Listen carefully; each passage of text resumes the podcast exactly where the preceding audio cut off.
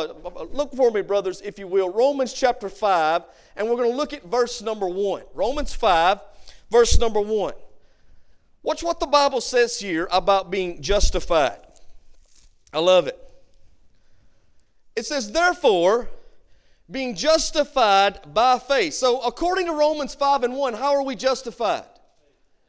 We're not justified by works, self-righteousness, good deeds. We're justified by faith. All right? Now watch. We have peace with God. How? Through our Lord Jesus Christ. We are made right with God when we place our faith in Jesus. And when we place our faith in Jesus, we receive the peace of God that passeth all understanding. That's justification. That happened at the moment you were born again into God's family. The moment you trusted in Christ for the forgiveness of your sin. That happened for me. That happened for you. Romans 3:24 says, believer, watch this. Being justified freely. How?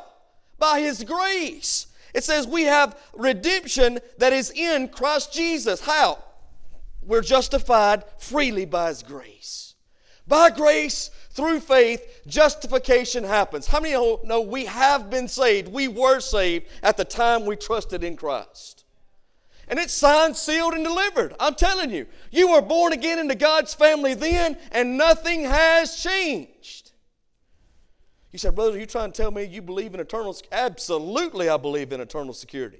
Let me tell you why. Because God's Word teaches eternal security. Because the work of Christ is a finished work. I'm not trusting in my works. I'm not trusting in my righteousness. I'm trusting in His finished work and His perfect righteousness. The righteousness that is applied unto me and applied to you when we place our faith in Him. Amen. So your salvation is signed, sealed, and delivered at the moment you trust in Jesus. You are sealed with the Holy Spirit of promise. Praise God. I wish I had longer to go into that. I do want to say this, though. Listen.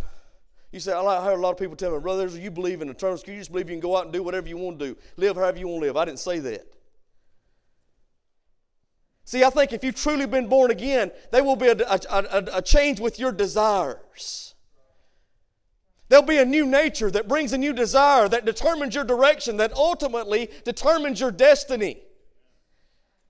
The nature of the Holy Spirit of God makes you want what is pleasing unto the Lord, makes you want to do what's pleasing unto God, makes you want to be a part of what God's doing in this earth. Makes you want to be plugged into a local church. Makes you want to serve the Lord. When you've truly been experienced grace, listen, you're not going to cheapen grace in your life. Amen. So, I do believe we are justified, made right at the moment of conversion. But then there's another step in the process called, it's not only justification, but then sanctification. If justification means to be made right with God, sanctification means to be separated unto God. How many know that when God saved you, I hear people saying all the time, boy, Jesus, He hung out with some of the most sinful people you could imagine, prostitutes and liars and thieves and tax collectors and people that nobody else wanted to be around. And you know what? That's exactly right. How many know Jesus loves you right where you are? Just like you are. But let me tell you what else I found out in Scripture. When these people that you speak, that everybody speaks of, the prostitutes and the liars and the thieves and the tax collectors and all those people that Jesus hung out with them, when they met the Lord, they weren't prostitutes anymore. Amen. They weren't tax collectors and thieves. They didn't steal people's money anymore. You go back and read about old Zacchaeus. The Bible says Zacchaeus, after he met Jesus that day, having climbed down from the sycamore tree, and the Lord went to the house of Zacchaeus. The Bible says then that Zacchaeus gave back all the money that he had stolen. And folks, listen to me. That shows change in that man's life. Jesus loves you just like you are, right where you are, but He loves you too much to leave you like He found you. If you've truly been justified, there'll be a process of sanctification where He begins cleaning you up, setting you apart for the purpose of God. Let me read to you some Scripture. Let me give you some Scripture on that. I want you to know that I'm not just saying this stuff. This is what God's Word tells us. Look with me, if you will, please. 2 Timothy chapter 2.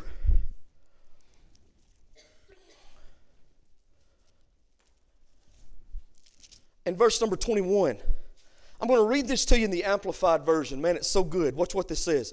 So whosoever cleanses himself from what is ignoble and unclean, who separates himself from contact with contaminating and corrupting influences, will then himself be a vessel set apart and useful for honorable and noble purposes, consecrated and profitable to the master, fit and ready for any good work. So what does it mean that we are to be sanctified? It's when we are being separated, listen, apart from the rest of the world, in the world but not of the world, separated for the purpose of God, so that God might be glorified with our lives.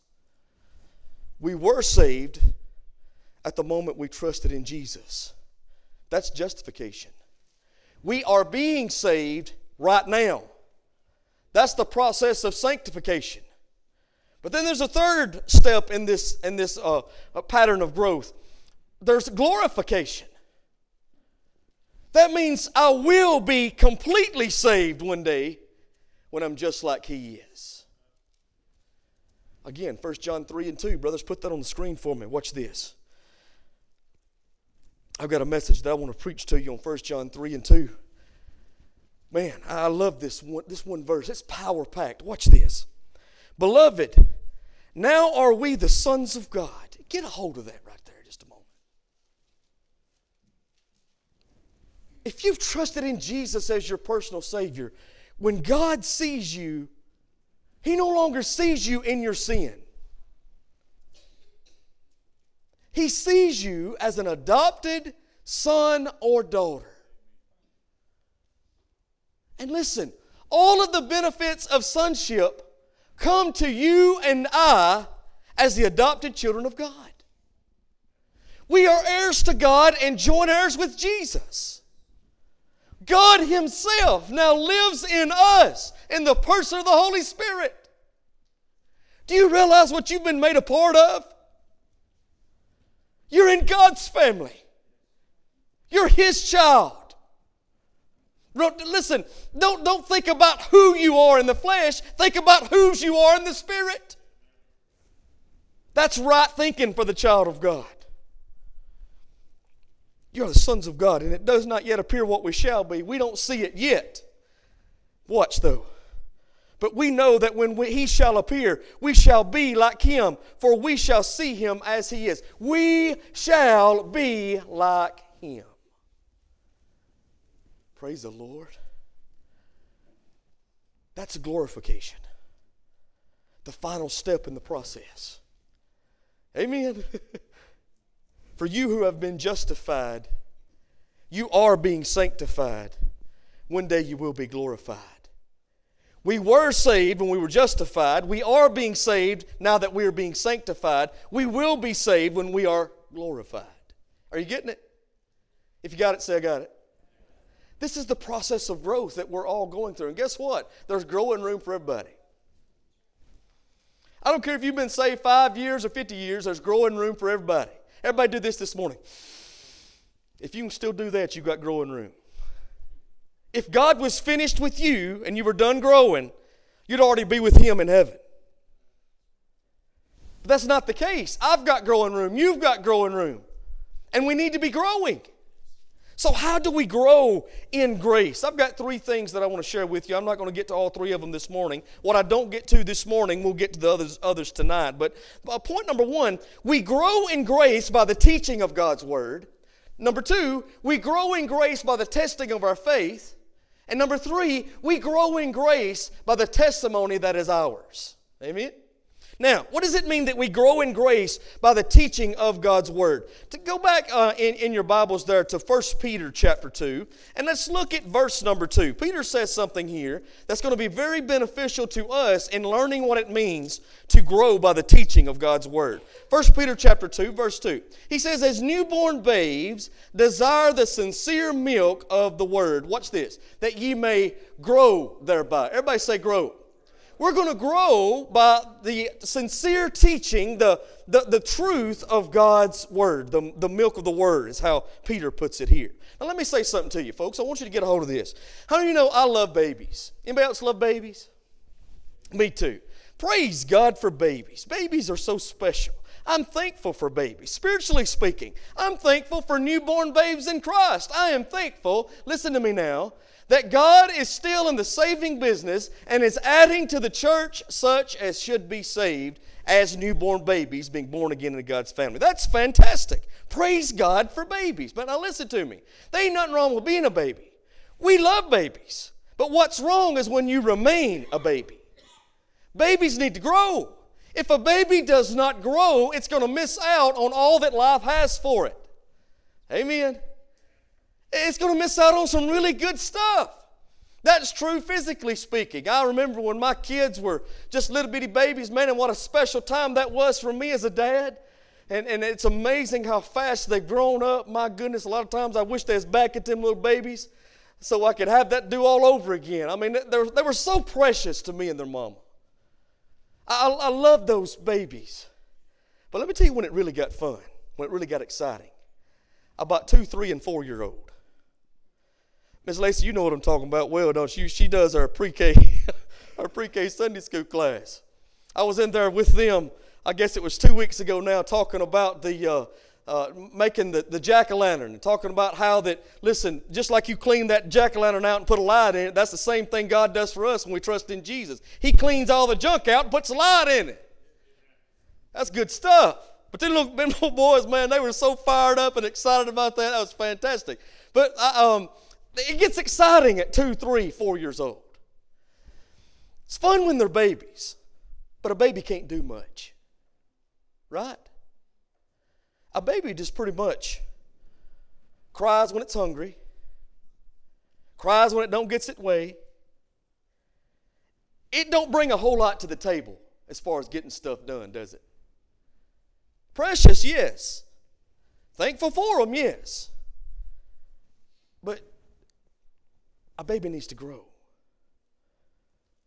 I remember when Gage was about 2, 3, 4 years old, somewhere around in there, probably about 4. He just got big enough where he was climbing the walls and doing things that boys do. And I was sitting in my living room one Saturday watching TV, and it sounded like someone had set a bomb off in my bedroom. I didn't know what had went on.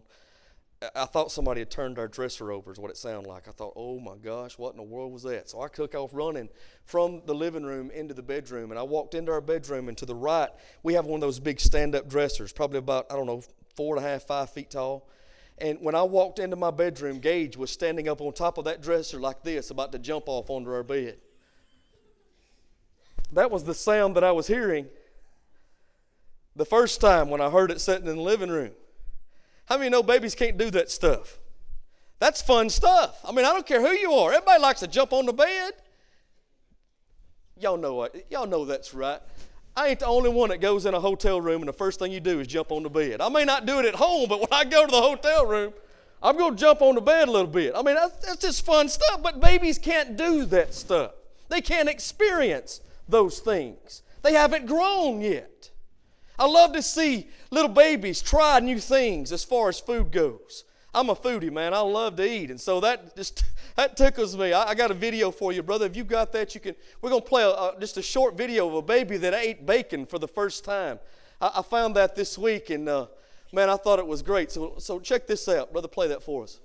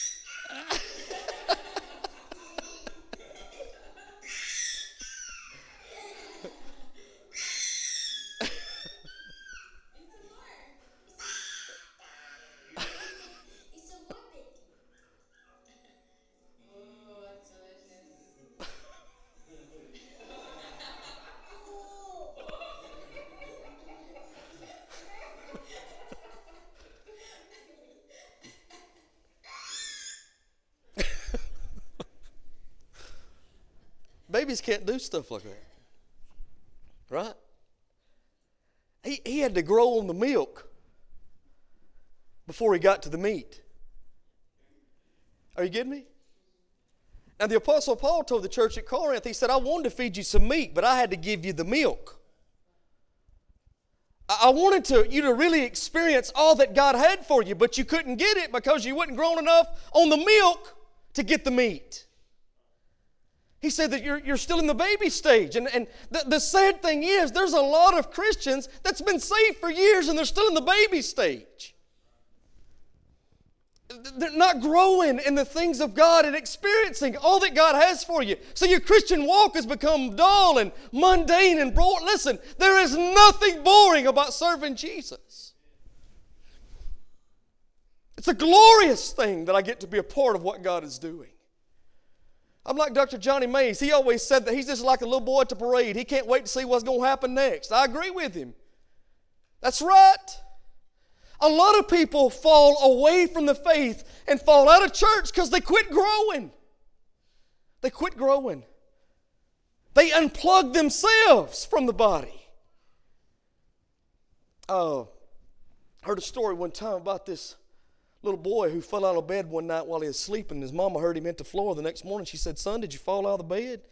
He said, I sure did, Mama. She said, what happened? He said, I went to sleep too close to where I got in. And sometimes that happens in the church. People get saved and go to sleep. And before long, they fall out. Man, there's nothing that breaks my heart more as that there's nothing that cranks my tractor more. I'm talking about fires me up more than see people growing in their faith.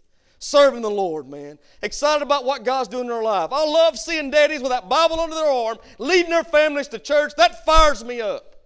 But there's nothing that breaks my heart more than to see somebody on fire for the Lord for a short time and then fall away. You can't quit growing. My prayer for me as a pastor is that I keep growing. Believe me, I've got growing room. My prayer for you as the men and women of God is that you keep growing. We got growing room. And there's more that God wants you to experience. More that God has for you. Man, it's a blessing to serve Jesus. If we're going to grow, we got to desire the sincere milk of the Word. The truth of what God has said. Jesus said in John 17:17, he's praying to his heavenly Father, the high priestly prayer before he goes to the cross. And he says, Father, sanctify them through thy truth. Thy word is truth.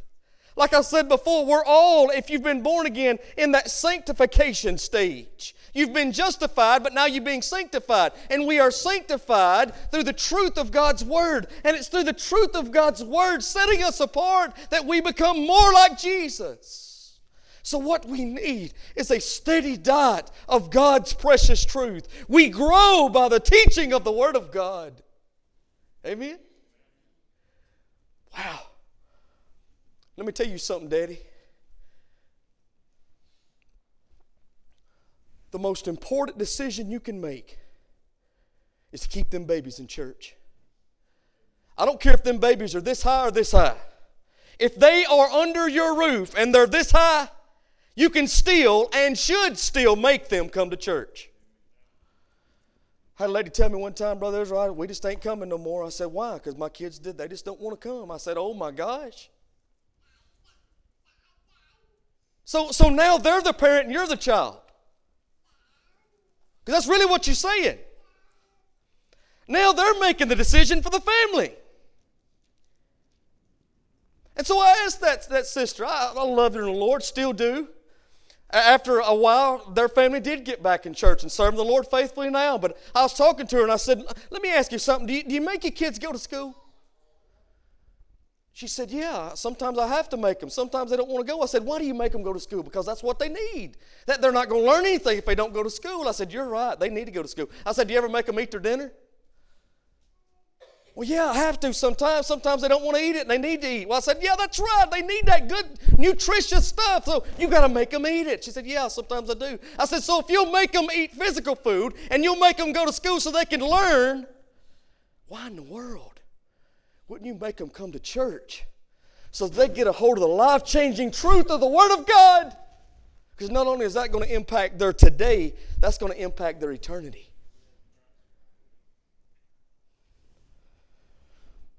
I hope and pray that my kids are rich beyond the wildest dreams and come back and buy their daddy a 69 Camaro. Hope they're CEOs of companies, President of the United States, senators, homemakers, pastors, missionaries. I hope they're successful in whatever God puts them in. But if they are the President of the United States and they make $1 million at a Fortune 500 company and all, they do all that stuff and they miss out on the teaching of the Word of God, then they've missed out completely. I can't control whether they're going to be president or senators or presidents of companies. I can't control that, but what I can control as their father is that they get a steady diet of God's Word. I can't control that. And folks, I am far from a perfect dad, but I can control what they see in my home. Amen? I can do that. There are no guarantees in this thing. But I want to do my part and trust God to do His part. That's all we can do. So we all need a steady diet of God's Word. We got to continually eat our meals. Right when I first started, when I first surrendered the call to the ministry, somebody gave me something that I've never forgotten. It was a little sheet of paper that had an acronym on it, MEALS. And it talked about the importance of getting in God's Word. And M stood for memorize. They said, and what it was saying, if you want to grow by the truth of God's Word, you got to eat your meals. When I was a little boy, that's what Mom used to tell me. She'd say, son, if you're going to grow up and be big and strong like your daddy, you got to eat all your vegetables. You got to eat your good food. And she was right. Physically speaking, that's true. If you're going to grow physically like you need to grow and want to grow, good growth, then you've got to eat the right foods, right? Same is true spiritually. So you got to eat your meals. M stood for memorize. The psalmist said, Psalm 119:11, that I'm going to hide God's Word in my heart that I might not sin against the Lord. Wow. Isn't that amazing? You said, brother, it's hard for me to memorize stuff. It's tough. Do you know your Social Security number? I bet everybody in here knows their Social Security number. Probably pretty much everybody. You know your Social Security number because it's helpful to you. If you're at the doctor's office and filling out your paperwork and you've got to write your Social Security, you don't have to get everything out and look for it. You want to memorize that. It's helpful to memorize it. So you just write it down when you need it. If you get your taxes done, you don't have to go through all that. You just memorize your Social Security number and then you got it there. Right? You've looked at that Social Security number over and over and over and over again, so you've committed that to memory because it's helpful to you. Some of y'all know your license number. If you got CDL license, I bet you know your license number. You got to write that down all the time, 636-1218. That's mine. Why do I know that? Because I've seen it over and over and over again. I've pored over it. I've seen it time upon time upon time upon time, and it's become beneficial to me to know it when I need it. And so that which is beneficial to you, you'll memorize. Let me tell you something. There's nothing more beneficial to you than the Word of God. Because just like the psalmist said, it keeps us from sinning. Memorize God's truth. Commit it to memory. Not only do you memorize God's Word, but listen to me. That's M, but E stands for examine. Examine God's Word. Let me tell you what we do most of the time. Most of the time what we do, we sit down right before we go to bed at night, and because we want to fulfill the obligation of reading at least a verse or two of Scripture, we save that last 45 seconds for reading Scripture. Right? Right before we close our eyes, because we got to fulfill that obligation. And so we do this. Peter, an apostle of Jesus Christ, and the strangers scattered throughout Pontus, Galatia, Cappadocia, Asia, and Bithynia, elect according to the foreknowledge of God the Father through the sanctification of the Spirit, unto obedience and sprinkling of the blood of Jesus Christ, to grace and obedience. Lord, thank you for this day. Thank you for this good truth that you've given me. Father, apply this to my life. Help me do what you need to do. Praise God, Jesus. Thank you. Amen. Then we go to sleep. But what did you receive from that? Now, I know what some of you are thinking. Brother, that's how you read when you're preaching. And I probably do from time to time. But I'm just saying, when you truly examine the Word of God, you meditate upon it, you think about it. How does it apply to you? Joshua 1:8, watch this. Joshua 1:8. The Bible says, "This book of the law shall not depart out of thy mouth, but you shall meditate on it therein day and night, that thou mayest observe to do according to all that is written therein. For then thou shalt make thy way prosperous, and thou shalt have good success." Who wants their way prosperous? Anybody? Who wants good success?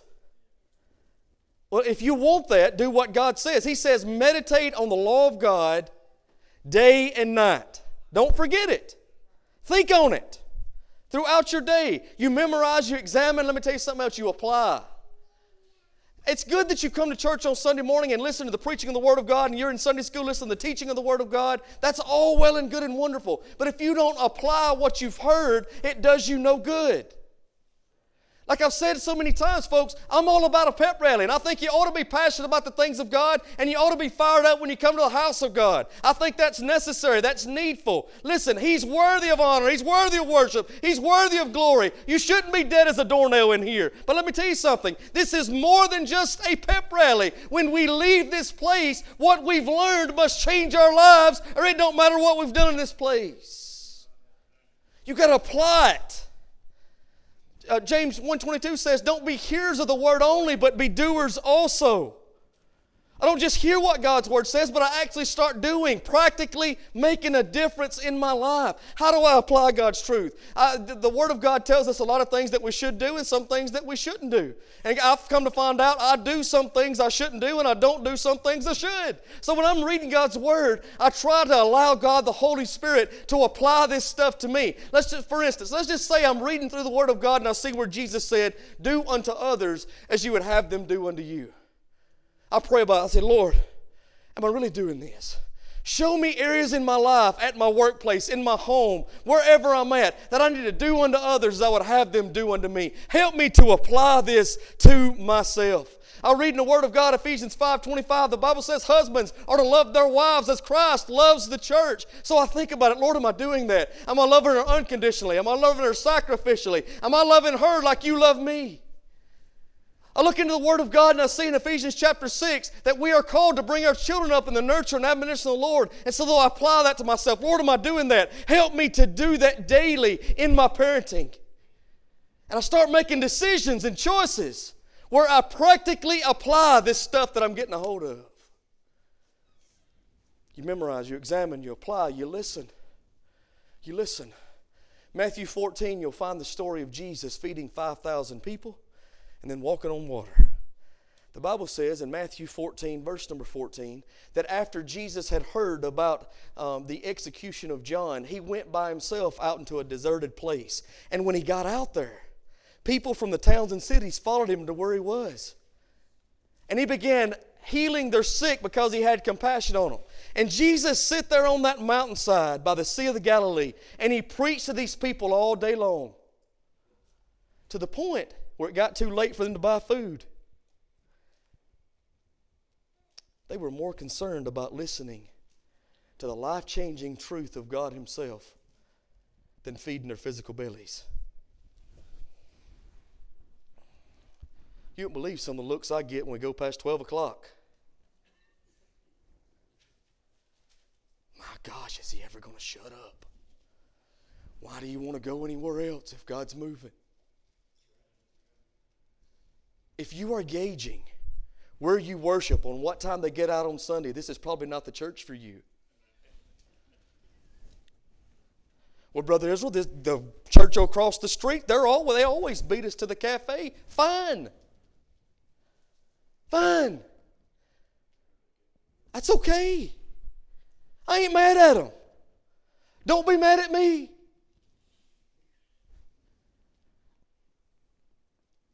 Listen. God's got something for you. Memorize, examine, apply, listen. S stands for study. 2 Timothy 2:15 says, "Study to show yourself approved unto God, a workman who rightly divides the word of truth, not being ashamed." What does this mean? Three ways you can effectively study the Word of God. Number one, what did God's Word mean then to the people it was being written to? Keep it in context. Context is king. Number two, what does it mean today? Number three, what does it mean to me? Study the Word of God. Don't take my word for it. See what God's got for you. Taste and see that the Lord is good as you eat your meals. Amen? Everybody stand together this morning.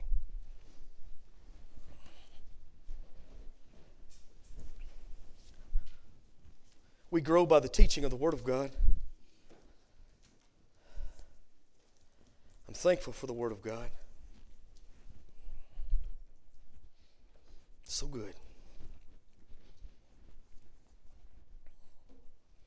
Makes all the difference. Has it made a difference in your life? First and foremost, have you truly been born again into the family of God? Have you been justified by faith?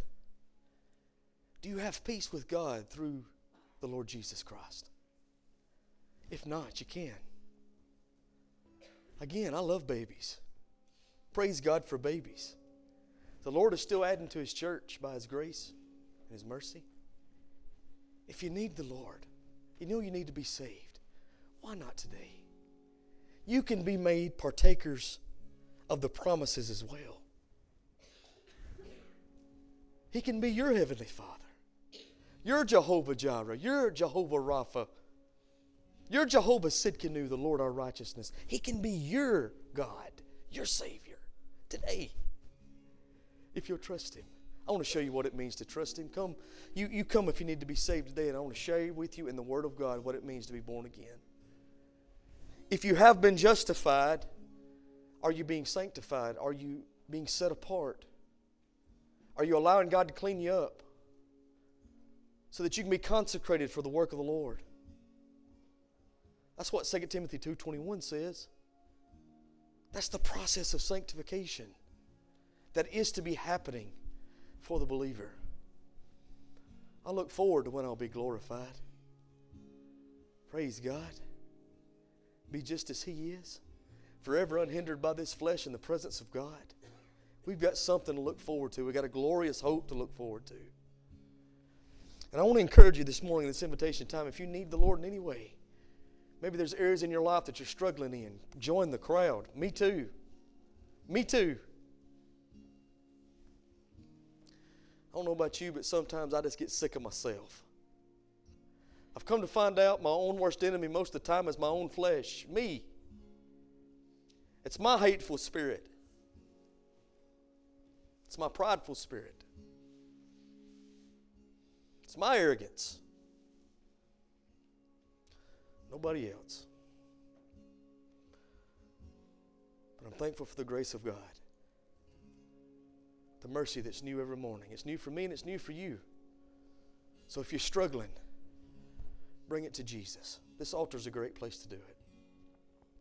You want to pray for a loved one, friend, problems in your life? Come tell Elohim, the God who spoke and the stars happened. Come tell Him all about it. He's listening. He's listening. He's our daddy God, our Abba Father. He loves you more than anybody else. Unlike anybody else. If you need Jesus in any way, you come this morning. This is your invitation.